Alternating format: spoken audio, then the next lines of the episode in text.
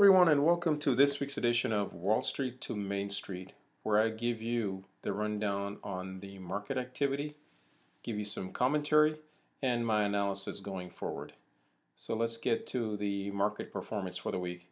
The Dow Jones Industrial Average closed at a level of 23,723, down 0.22%. S&P 500 closed at a level of 2,830, down 0.21%, and the Nasdaq closed at a level of 8,605, down 0.34%. So as you can see, all the three indices were just down uh, fractionally for the week.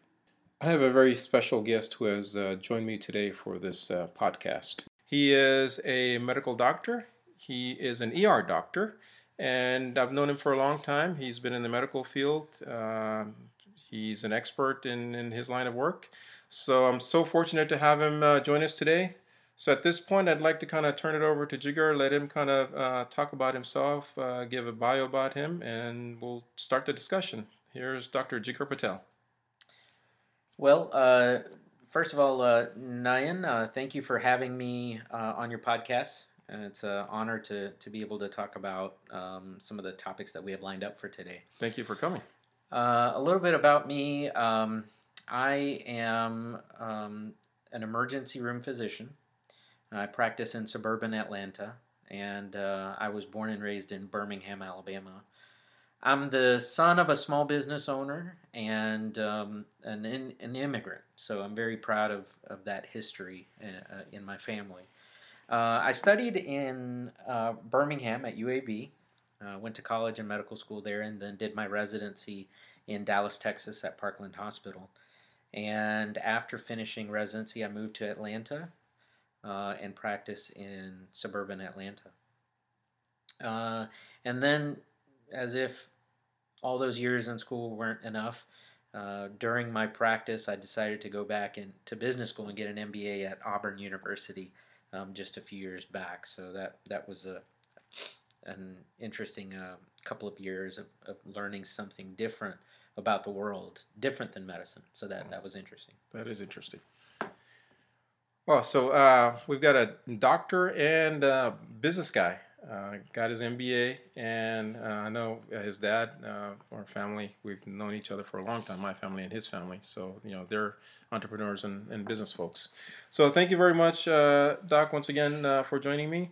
Uh, we'd like to. I'd like to start our discussion about what's going on. everybody knows the current pandemic that we're in. So, I want to talk a little bit about Corona and just wanted to get your medical perspective of the corona, uh, how it originated, uh, what the statistics are, and where we're headed from here.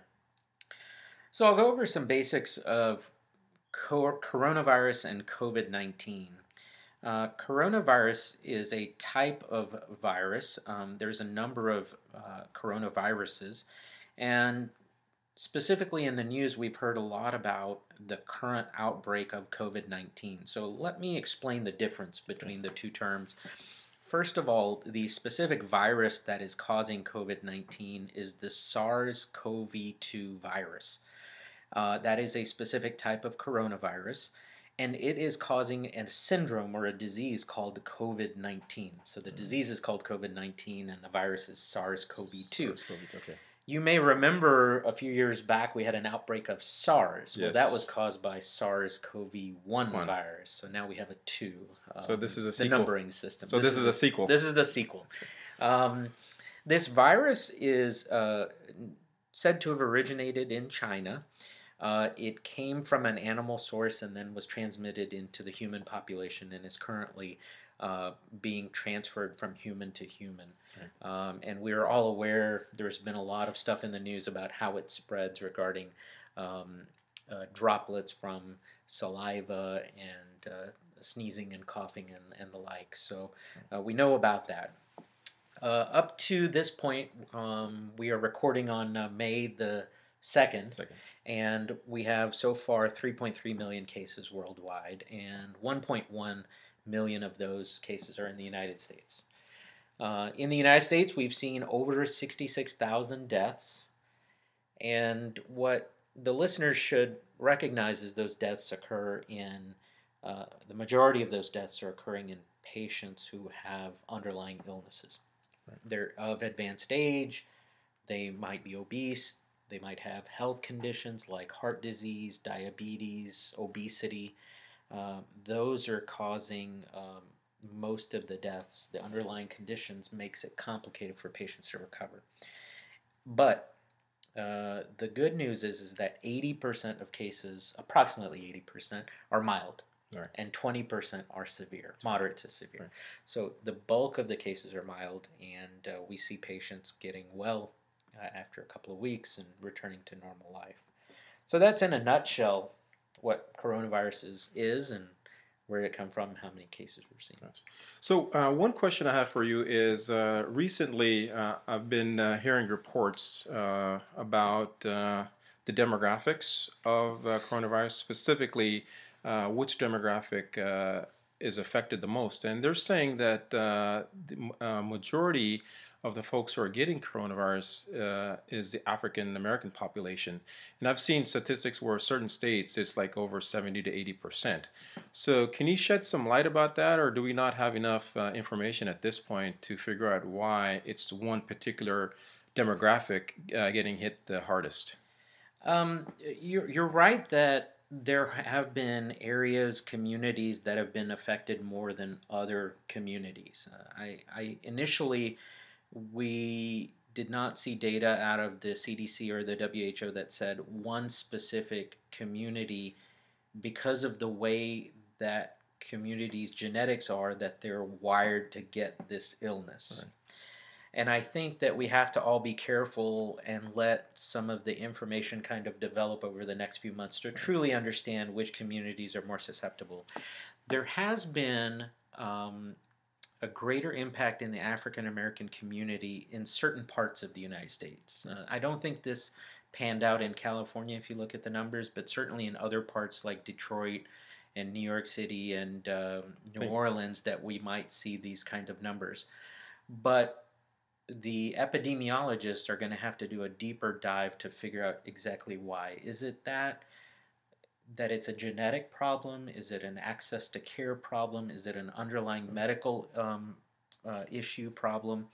Uh, we don't know the answer to that. We certainly do know that if a community has more diabetes or more hypertension or heart disease, then they're more likely to pass away from coronavirus. Um, but I'm hesitant to say that just because someone is of a certain ethnicity, that they are more likely to get it. I think there's a lot more complicating factors that we just will have to sort out in the next few months. Great. Uh, I have another question. So, since uh, uh, COVID 19 is, uh, I guess you could say, a variation of the SARS virus, is that correct? So, COVID 19 is an ill, a syndrome that is caused by the SARS-CoV-2 virus. Right. So SARS was caused by the SARS-CoV-1 virus. So what, what's the sister virus? Okay, uh, so so, like so there is some correlation between uh, CoV-1 and CoV-2. Yeah, so they they all belong to the coronavirus family family of okay. viruses. So my question would be then is uh, if we have a vaccine for SARS, why is it so difficult to get a vaccine for uh, CoV-2 right now? Um, each virus has to have its own vaccine. Um, some of this starts to get outside of my expertise, but the basic understanding is that each, even in flu, let's take flu mm-hmm. for example, right. that's a really common uh, virus that we all get every year. Uh, we have there are different strains of flu, right. and we have to predict which strain is going to hit the United States each fall, and right. the virus uh, the vaccine is produced based on that um, that assumption of which strain is going to come to the United States. Right. Um, and you have to get the, the right strain, you have to get the right vaccine, and uh, to be mass produced and administered. I, I don't think it's as easy as, well, we have this vaccine for this virus. Well, why can't we just right. in a day duplicate that or something like that? There's more to it. Sure, I'm sure there was, but I thought that, that there might be close enough close enough correlation between the two that might make it easier. But I'm sure there's thousands of variations. So uh, next question I have is, uh, where do you see uh, the uh, coronavirus uh, heading from here? I know we want everybody wants to see the bending of the curve, and we're kind of seeing that in in, in some of the uh, states. And you know, we've got several states. I think probably 20 plus states have already started to open up the economy in some form or fashion. Uh, when do you think, in your opinion, uh, do you think we'll be uh, in a position where we can say, yeah, it's kind of safe enough for us to get out and maybe still uh, have some social distancing protocols. But when do you see that? And number two, there is a lot of talk about uh, a vaccine, and they're saying that the earliest will be one year, and it could be as late as a year and a half. So could you give us your thoughts on those two? So I'm going to make some comments that are more of my personal opinion, and I don't think they represent everybody in the medical community, uh, and I just want to make sure that that's clear. I think that we as a society are now having to make some tough decisions mm-hmm. because there are two extremes to this question. We can stay locked down right. And try to prevent every single death possible, or we could succumb to the economic aspirations that we all have and say open everything up and and we don't uh, necessarily um, uh, restrain ourselves in, in where we go and what we do and the deaths or the cases might right. spike. Um, I think there's a happy medium, but we all have to understand that this is a really tough question between economy and what's the allowable number of deaths. Basically, what are we, risk what are we going to tolerate? Risk versus reward scenario. It sounds cruel, and I don't mean to be cruel or offend anybody, but there are things that this question has is very difficult to answer. I know. Um, I think that our country has probably peaked, and the curve is flat we flattened the curve. We're at the plateau. And um, we may be on our way down in terms of new cases per day and deaths per day. That's I good. have to look at the numbers again, but it seems as if we've peaked and we're on our way down. But there will still be challenges. The elderly will still have yeah. to stay indoors. The um, places that have large crowds in small spaces will still have a decision to make. Uh, we will still have to decide on how often do we want to be in a plane and travel in a, uh, a really congested or compact uh, vehicle with lots of other people? Uh, we still have areas of the country that are more dense, densely populated right. than other areas. So these questions of when can we open up the economy are going to be uh, ha- they have to be made on an individual basis. I think different states uh, and even in one state I would venture to guess that upstate New York is different from New York City. Absolutely. In terms of where people are and how close they are mm-hmm. and, and, and, the like. So uh, I don't have any magic answers, mm-hmm. but these are all the thoughts that come to mind as of I course. talk about this. And then about the vaccine, what are your thoughts? Vaccine is still um, a, a, long ways off.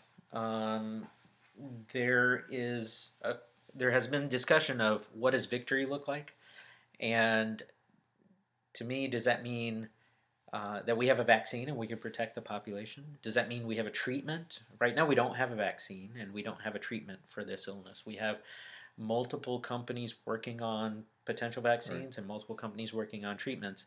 Uh, but we are several months away from a vaccine. Uh, there are some in early phases of right. trials. It. Very good. Uh, so moving on. Um, wanted to talk about uh, the economic impact of Corona. So, as everybody can imagine, uh, this has had a huge impact on not just the uh, U.S. economy, but the world economy, right? So, as you had mentioned, uh, the virus originated in China. That was towards the end of December of last year. And so, I think in January, sometime in mid January, I think, is when uh, China shut down uh, their country and so that's kind of what started everything. So you know, trade was shut down, and then eventually it kind of spread and became a pandemic. So rest you know, started affecting the rest of the world population. So other economies started to shut down. So you know, as you can imagine, uh, when uh, the wheels of commerce stop, there's no trade. There's you know uh, um, earnings are down, sales are down for companies, so it has a huge impact on on the world economy. Now, specifically, if you look at the United States, we're I think we're kind of on the tail end, and uh, I can uh, tell you around March, middle of March is actually when one of my businesses uh, was was affected very hard. Uh, I have a hotel, and so from March 15th onwards is when we started to see a huge precipitous decline in occupancy. When we went from 90% down to 20% in just four days. So it, it, it really has had a huge impact on, on, on businesses. Uh, in terms of um, unemployment, so this this was the fifth week where we've uh, had high levels of unemployment. So we're at like 30 million people unemployed. That's a lot. 30 million people unemployed. So that's 5 million people more out of a job versus uh, all the job gains that we had uh, after the Great Recession. So it's it's it's been a a, a, a big big uh, uh, problem. So that's just on on on the uh, unemployment side. If you look at oil, oil is actually in a depression right now. We've gone from oil that was around hovering around fifty dollars uh, just a couple of months ago down to last week or beginning of last week, uh, Monday, when the May uh, futures contract and it was expiring Tuesday went down to negative $37. First time ever in history. So if you can imagine, Dr. J, uh, you could have been paid $37,000 for one contract. Well, to, have, to pick up uh, oil. I have 100 barrels of oil in my backyard, and I, I got paid $37 a barrel. Oh, that's just awesome. to hold on to it. So. so that that's so that's crazy. So if you can imagine, just just in the oil patch, I, am foreseeing uh, several bankruptcies right now with the current situation where the banks are kind of working with with uh, their uh, borrowers. Uh, I think it's just a uh, band aid on a bigger problem, but uh, we'll, we'll we'll see what happens. So uh, those you know, the economy has been impacted quite a bit. I mean, if you just look at anything that has to do with with travel, tourism, restaurants, restaurants have been hit hard. So this this basically uh, has hit almost any and every sector from, from construction to manufacturing to restaurant to airlines to travel, you name it, uh, uh, hospitality. So I think we've, we've, we've, uh, we, have we have seen a, a, huge impact uh, uh, on, on the economy. So um, let's, let's move on to basically what uh, got you kind of interested in the stock market. So if you can kind of shed uh, some light on uh, your interest in the market, how you got interested, how you got started, and uh, just whatever else you want to add. So I, I got interested in the market probably in college. Uh, there's not a distinct uh, event that comes to mind, but this was around the time of the dot com boom mm. and bust. 99. And let me tell you, I invested in some of the worst dot com companies ever. Um, that they probably don't, don't exist. They right don't. Have, they don't even exist anymore. And uh, I think there's a couple that I still own three thousand shares in, and they're worth maybe as much as that ne- that barrel of oil uh, at the beginning of the week. There you go. Um, but yeah, that's what I remember. Uh, that it was around 98 99 mm. uh, in that time frame and then everything went bust um, yeah. afterwards so that's my first memory of the market uh, i got interested uh, from an emotional aspect of seeing other people talk about hearing other people talk about how much they made and mm-hmm. this this website and this it was, company. It was a frenzy back then. It was a frenzy. Yeah. Uh, so it was more emotional at the time. Oh, I'm, this is FOMO. I'm, I'm, I'm missing out on this.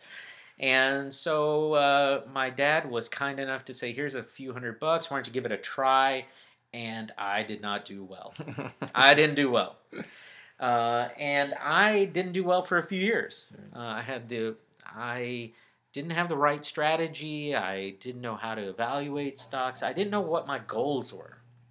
And then as I grew up and um, started to make my own money in residency. It was a small amount. And then then I realized, okay, my interest has shifted. You know, it's no it's, longer dad's money. yeah, it's it's it's my money, and I need to figure out what's a good strategy and what are my goals and why am I doing this? Why am I doing this? Um, so that's how my interest uh, started and has evolved, and of course, um, that leads to my philosophy, and we can talk more about that if you want to. Um, but That's Yeah. how it started. Yeah, I'd be curious to know uh, what's your philosophy uh, in investing. So, you know, there are many different kinds of investment strategies, investment philosophies out there, and we can do a whole podcast on that. But just to, uh, uh, curious, uh, you know, since you've been looks like investing for you know almost uh, twenty plus years, uh, how what is your strategy today? We, we kind of know what, what the strategy was when you first started, but that evolution. So, wh- what's what's your investment philosophy and strategy uh, uh, as it stands today? So the way I look at it is I want to become financially independent. Very good. That's my philosophy. And I think that my goal is to become financially independent as soon as possible. okay. So people say that they're going to retire at 65. Some people say 62. My goal is to see what I can do to decrease that or make it sooner because I want Right. to enjoy the fruits of my labor Of course. sooner. And um, so that takes some sitting down and evaluation in terms of how much risk do I want to take? How much am I going to need when I retire? Um, and what is it that, and what age is it that I'm trying to accomplish at? So I took all these factors and um, came up with a strategy that's risk appropriate for me. And I've got a strict definition. I want to have a certain percentage in stocks and a certain percentage in bonds because historically this formula has returned this much over 70, 80 years. And uh, I don't want to have to worry from day to day what's the portfolio looking like or which company's good and which company's bad. Because I can't discern all that like many others can, uh, I use a low cost index Fun. investing philosophy.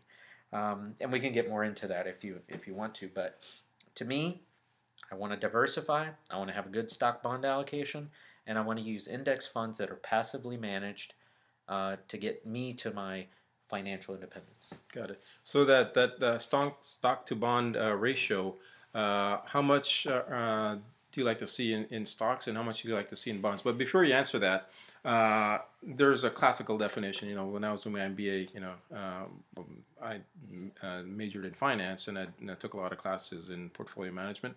So uh, the uh, mutual fund managers and then all the research indicates a certain uh, level or certain percentage of your assets should be in stocks and certain assets assets should be in bonds, but that's also tied to your age and when you want to retire. Yeah. So what's Yeah. so what what what uh, what's your Um, philosophy there?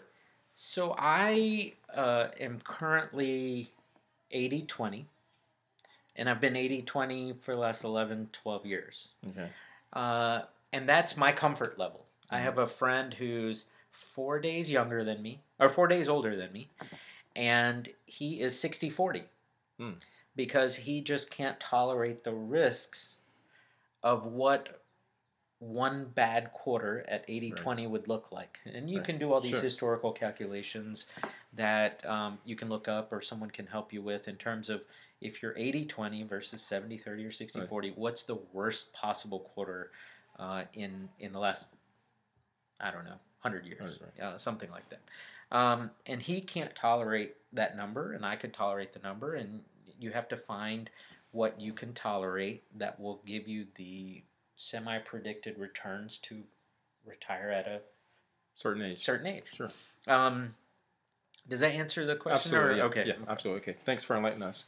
Uh, so speaking of quarters and speaking about uh, stocks, you know, uh, we're uh, we often uh, get together and have uh, coffee. So I thought that uh, since you know we're coffee guys, uh, why don't we talk talk about a uh, coffee company? And I think uh, pretty much uh, almost anybody uh, in the world would recognize Starbucks. So I just wanted to talk a little bit about Starbucks and their earnings, right? So this Tuesday, Starbucks came out with their uh, their Q2 earnings, right? So their uh, uh, fiscal quarter, quarter two, is basically our calendar first quarter. So they reported EPS, which means earnings per share of 32 cents per share adjusted. So th- their adjusted earnings were 32 per, uh, cents per share on a revenue base of six billion dollars. Net income came in at 328.4 million or 28 cents per share, which is down from 663.2 million or 53 cents a share from the same period last year. So year over year, they're they are down quite a bit. Wow, that's a lot. Absolutely, and we'll kind of get into why uh, there was a downturn there. Now, excluding extraordinary items, Starbucks earned 32 cents per share, down nearly half from the prior year. Catastrophic pay for baristas, hourly pay increases, and the cost of store safety items such as face coverings weighed on profits profits during the quarter. So basically, three things: catastrophic pay, hourly pay increases, increases, and uh, safety equipment uh, for their workers is what uh, kind of caused uh, the profits to have a down, downward spiral.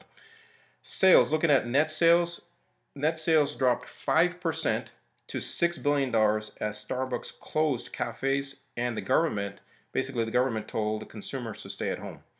The company estimates that it lost 915 million in sales during the quarter due to store closures, reduced operating hours, and lower customer traffic resulting from the coronavirus pandemic. So, as we all know, because of this uh, pandemic, uh, there have been uh, stay-at-home orders, and internationally, uh, economies were shut down. So, you know, if you don't have people, consumers going out to get coffee, it's going to affect uh, their sales and their bottom line. Now, this was these numbers reflect up to March 31st. Is yeah, that correct? Right, exactly. So April, uh, the entire country was shut down in April, and we don't know the full effect of that, and we'll find that out. We'll in find months. in three months from Okay. now. You're absolutely right.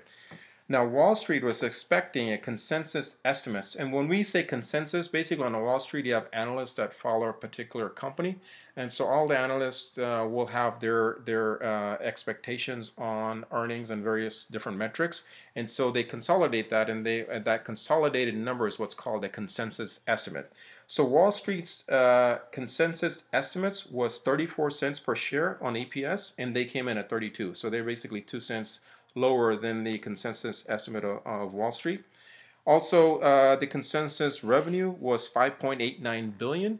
So actually, uh, uh, Starbucks uh, did about 110 million dollars more in sales than what uh, Wall Street was, Wall Street was was expecting. Now, global same-store sales declined 10% as overall transactions sank 13%. Now, I just want to touch a little bit about uh, what they mean by same-store sales. Uh, uh, same-store sales is kind of a, misna- a misnomer. It actually what that means is any store that's been open 12 months or longer. That's what's considered in the same-store sales. So any store that's that was open, let's say uh, for five months, six months, anything less than 12 months, doesn't get counted in these numbers. So they're looking at stores that, that have been open for at least a year or longer, and that's the uh, basically an apples-to-apples comparison. So globally, they lost uh, uh, 10%. Transactions were down 13%. In the US, same store sales fell 3% during the quarter, while Chinese same store sales plunged 50% in the same period. Now, you may ask, why is there a big disparity uh, between the uh, sales decline in, in China versus the United States? Well, we kind of have to look at the, the, the time frame, right? China was shut down sometime in early uh, January, so you know you see the full effect of the China uh, shutdown in these numbers whereas you've got only about maybe two to three uh, weeks max of the shutdown or stay-at-home orders in, in, the United States. So the U.S. numbers don't accurately reflect uh, the uh, current uh, situation. Now, sales in China since then have improved after the company started reopening stores in late February, and consensus uh, stated uh, started ad- adopting to. I'm sorry, consumers started adopting to the new normal. So we're seeing uh, uh, rebound in China. Starbucks expects same-store sales in China to decline between 15 to 25 percent in fiscal 2020, as sales continue to rebound in the second half of fiscal of their fiscal year. About 98 percent of the Chinese stores have reopened and are operating under modified hours with enhanced safety protocols. Currently, about half of the Starbucks US company operated stores are closed. So half the stores are closed. The company is preparing to reopen US stores next week as some US states report that the number of new coronavirus cases has plateaued or even declined. And you just kind of mentioned that early on that, that we're seeing a plateau and even uh, de- uh, a bending of the curve and the cases are coming down, which is good news. Now, by early June, Starbucks expects to have 90% of company operated stores in the US reopened with modified operations and hours. So hopefully, you know, this will come to fruition, and if that happens, you know, we'll start to see some normal normalcy in uh, Starbucks operations and their numbers. Now, earlier this month, Starbucks withdrew its fiscal 2020 forecast, citing the dynamic nature of the coronavirus crisis. And Starbucks is not alone in this. Many of these uh, uh, Fortune 500 companies have stopped giving guidance because they just don't know what's going to happen with the crisis, uh, with this uh, economic uh, crisis uh, brought on by the coronavirus. So it's just hard to predict what's going to happen and how this is going to shape out. So Starbucks is not alone in, in saying that we don't know, we can't see the future. Now, Starbucks said Tuesday that it, it expects its fiscal third quarter results to show steeper declines from the pandemic, given that social distancing measures and stay-at-home orders went into place in the U.S. near the end of the end of March. So, right uh, to your point, uh, we're actually uh, we haven't seen the full effect of, of the shutdown in this quarter, but next quarter we'll, we'll see a huge decline uh, in in same store same store sales, in EPS, and transaction volume. I'm sure will be uh, down in the U.S. China will be another story. So it's, it's going to be a mixed bag uh, of earnings. Now, the company stated that based on their substantial experience in China, they expect the impact of COVID 19 to be temporary and that business will fully recover over time. So they're, they're expecting uh, probably sometime uh, third quarter, end of third quarter, or fourth quarter of this year, uh, calendar year, things starting to uh, get back to normal. So that's it on Starbucks earnings. Do you have uh, any uh, questions that uh, you may have about any of the earnings, or, or you know what uh, anything that that uh, you uh, want some clarification on? I'm not a Starbucks CEO, but no. anything that that I can put my two cents in. So, would you buy Starbucks right now? actually, I'm already in Starbucks, so I'll give you. Let's say I have, um, I don't know. Let's say I have 500, a thousand bucks, and I say, based on what you just told me, is the project is the trajectory upwards for this yeah. stock or yeah. Or what do you think? Sure. In, in, my opinion, yes. And I personally bought uh, Starbucks back in 2005 when uh, the uh, current CEO and founder um, came back uh, to run uh, Starbucks. And back then in 2005, they were kind of, uh, I think, in my opinion, really aggressive on their interna- international expansion and, and, and all, even in the United States. And yet, so many, a lot of stores that were just too close together, and so that kind of hurt their uh, earnings and, and, their outlook. But uh, that's about the time I think it was around 2005, mid 2005, uh, when um, we got the uh, CEO to come back, the founder to come back. Uh, and he kind of put a, a, temporary freeze on new Starbucks locations and actually even consolidated some stores and closed some stores down and kind of brought back the spirit, so to speak, of Starbucks back into the business. And since then, it's been growing. So I, I bought it back then, and in my opinion, it was a value stock back then.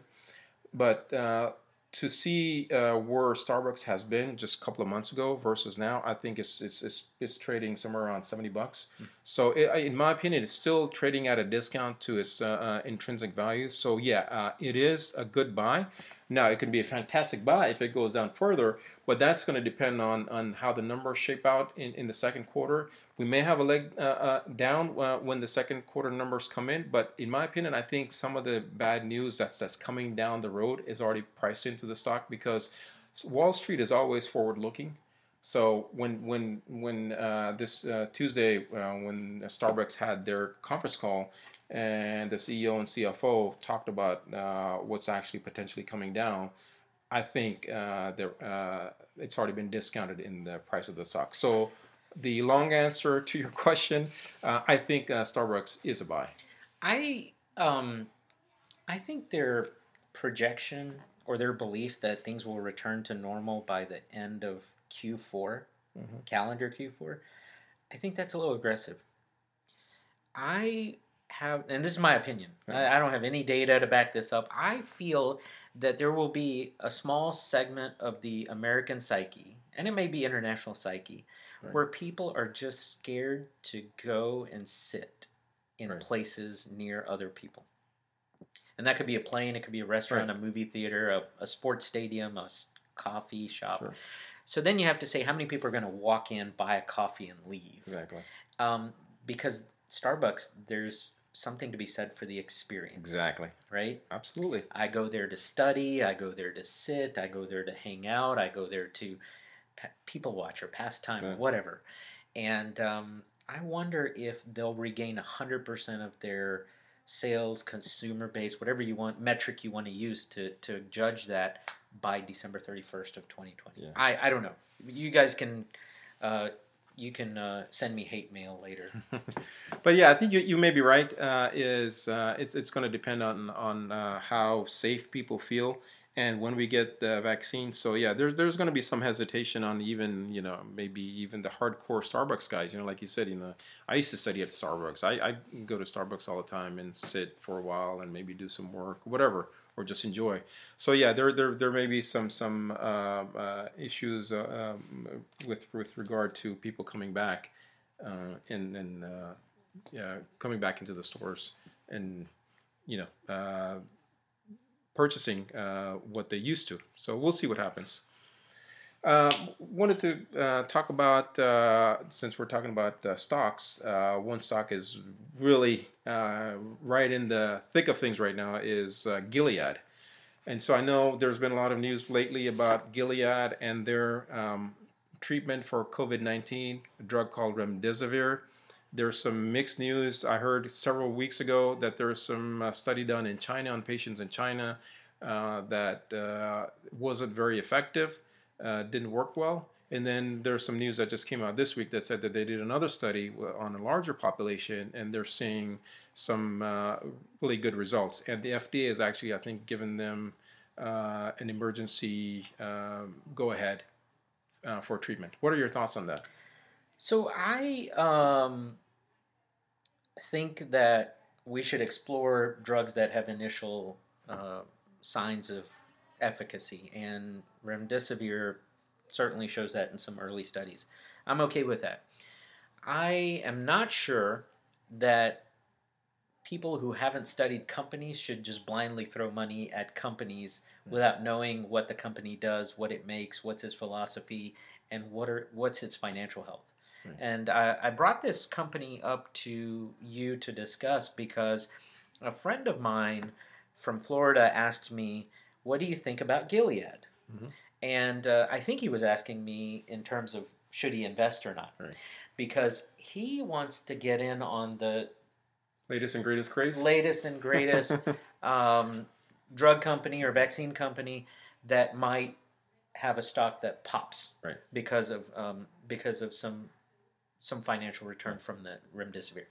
I, I, this company is interesting because people are buying it because of remdesivir, but if you look at the underlying portfolio of drugs and where the money comes from, I was actually surprised yesterday when I did the research. Mhm.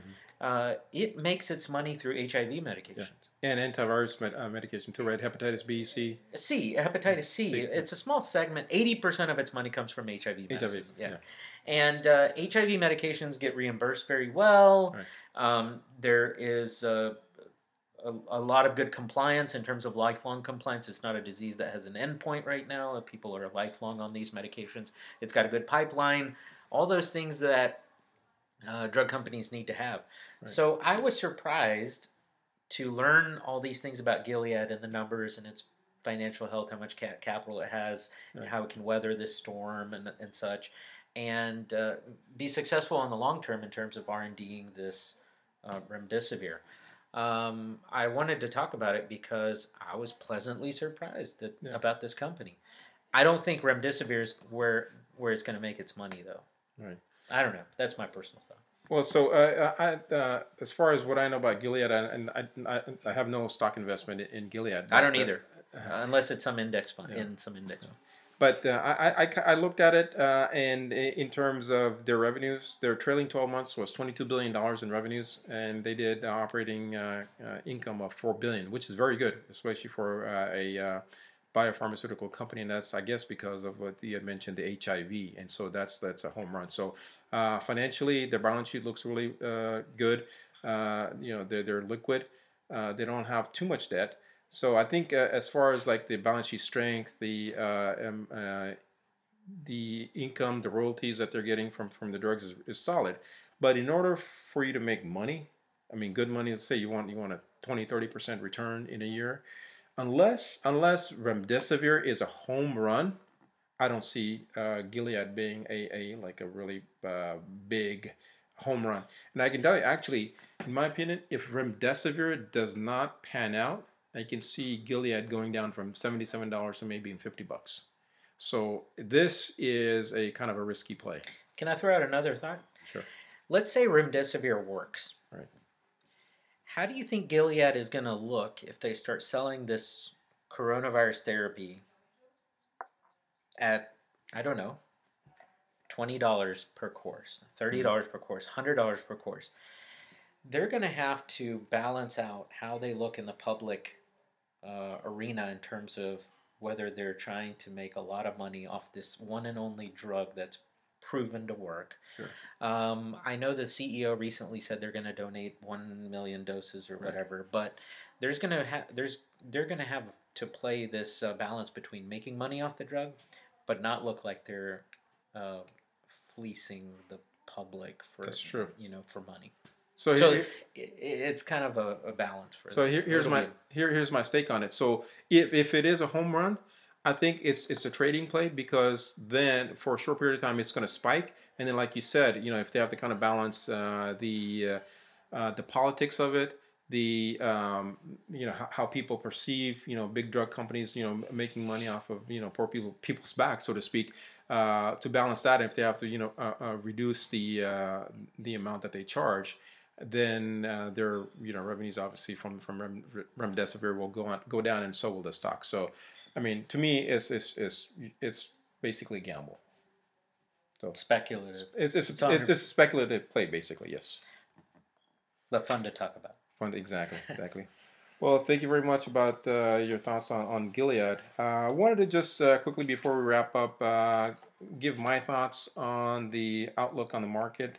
So right now, the market, in my opinion, is is, is going through uh, a transition.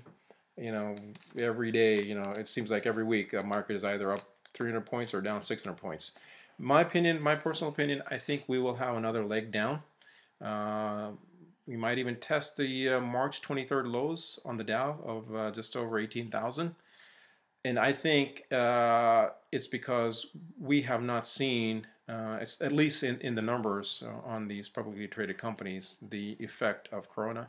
So when the Q2 numbers, calendar year Q2 numbers come out for the major companies and even the mid caps, and we get a sense of how bad uh, the economy really was, and then how you know some of these companies are, are doing, especially the oil companies. I think uh, we'll, we'll have another uh, leg down. So uh, short term, there's going to be volatility. Midterm, I think we might see a leg down, and then I can see the market to kind of rebounding fourth quarter, and then next year, I anticipate uh, back to the uh, old highs, uh, back to 24,000 and above. So it's, it's going to be good for, for those traders out there. It's going to be a really good environment for people to take advantage of that. And then for long-term investors, it's also it's going to be a good opportunity to, to get in uh, in some of these positions at a, at a much uh, lower base. So I think all in all, uh, short-term volatility, mid-term, we can see uh, a market going down, and then long-term, I think back up to the old highs. So those are my thoughts on on where the market is and where it's headed. Any thoughts uh, before we wrap up? No, I just wanted to say thank you for having me. Uh, let me know when you want to talk again. But it's been fun, and um, I- hope you continue to do this and educate the educate everybody, all of us, about topics uh, Wall Street and Main Street Street related. Hey, thank you very much. I sure do appreciate uh, Dr. Jagir your time and, and your wisdom, pearls of wisdom. Uh, so now, hopefully, somebody will listen now that, that I had an expert, medical expert on, and somebody who also knows some uh, something about stocks. So thank you very much. Uh, look forward to doing this again. I hope to continue doing these podcasts and then uh, sharing my wisdom, whatever that is, uh, and then talking about the market since it is my passion. So thank you uh, very much again, Dr. J, uh, for joining me. Uh, look forward to seeing you again. And until next week, thank you very much for joining Wall Street to Main Street. Have a good week.